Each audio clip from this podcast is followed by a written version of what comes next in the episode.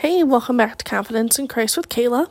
Today we are hanging out in Psalms chapter 127, verse 1, and it says, Unless the Lord builds the house, the builders labor in vain.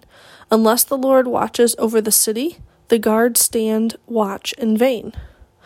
Now, we aren't necessarily building cities or houses, but we do do a lot of things, and sometimes they are in vain. Because if I'm not doing and you're not doing things with the Lord, mm, nothing's really going to succeed. We need God's blessing and we need to be obedient to what God has called us to.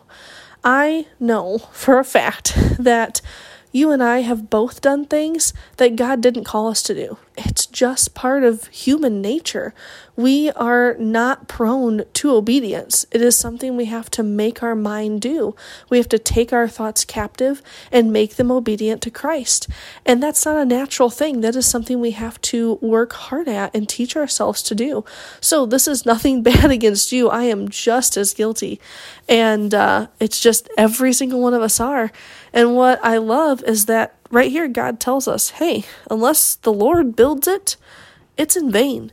So if you're going for that big new job and you're doing things that God's not called you to do, you're doing them in vain. Or if you are trying to um, start a business that is not what God has called you to do, you're doing that in vain checking with God before we ever take a step is kind of a silly thought to most people. But to those of us who know Christ and know that He didn't ask us to agree with Him, He asked us for obedience, that that is a must. It's not an option for us. Um, I recently had to make a decision to not go on a business trip. And um, people keep asking me flat out, like, why aren't you going? And I tell them, because God told me not to. And they look at me like I'm insane. They're like, but this is good for your business. It's going to grow it. It's going to help you do more things. And like, why wouldn't, why wouldn't you go? Like, there's nothing, you're not going to get hurt. Nothing's going to happen. I'm like, but God told me not to. And because He said that, I'm going to obey. As crazy as it sounds, and as much FOMO as I might have, I am not going to go because God told me not to.